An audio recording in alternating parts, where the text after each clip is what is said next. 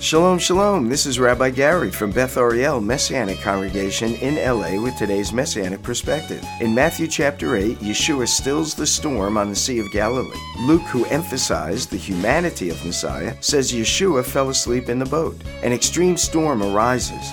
Matthew writes the boat was covered with the waves. Mark states the waves beat into the boat, insomuch that the boat was now filling up. Luke adds they were filling with water and were in jeopardy of sinking. Yet Messiah continued to sleep until the disciples woke him. Yeshua rebuked the winds and the sea with three words Peace be still. Peace was addressed to the wind and it ceased.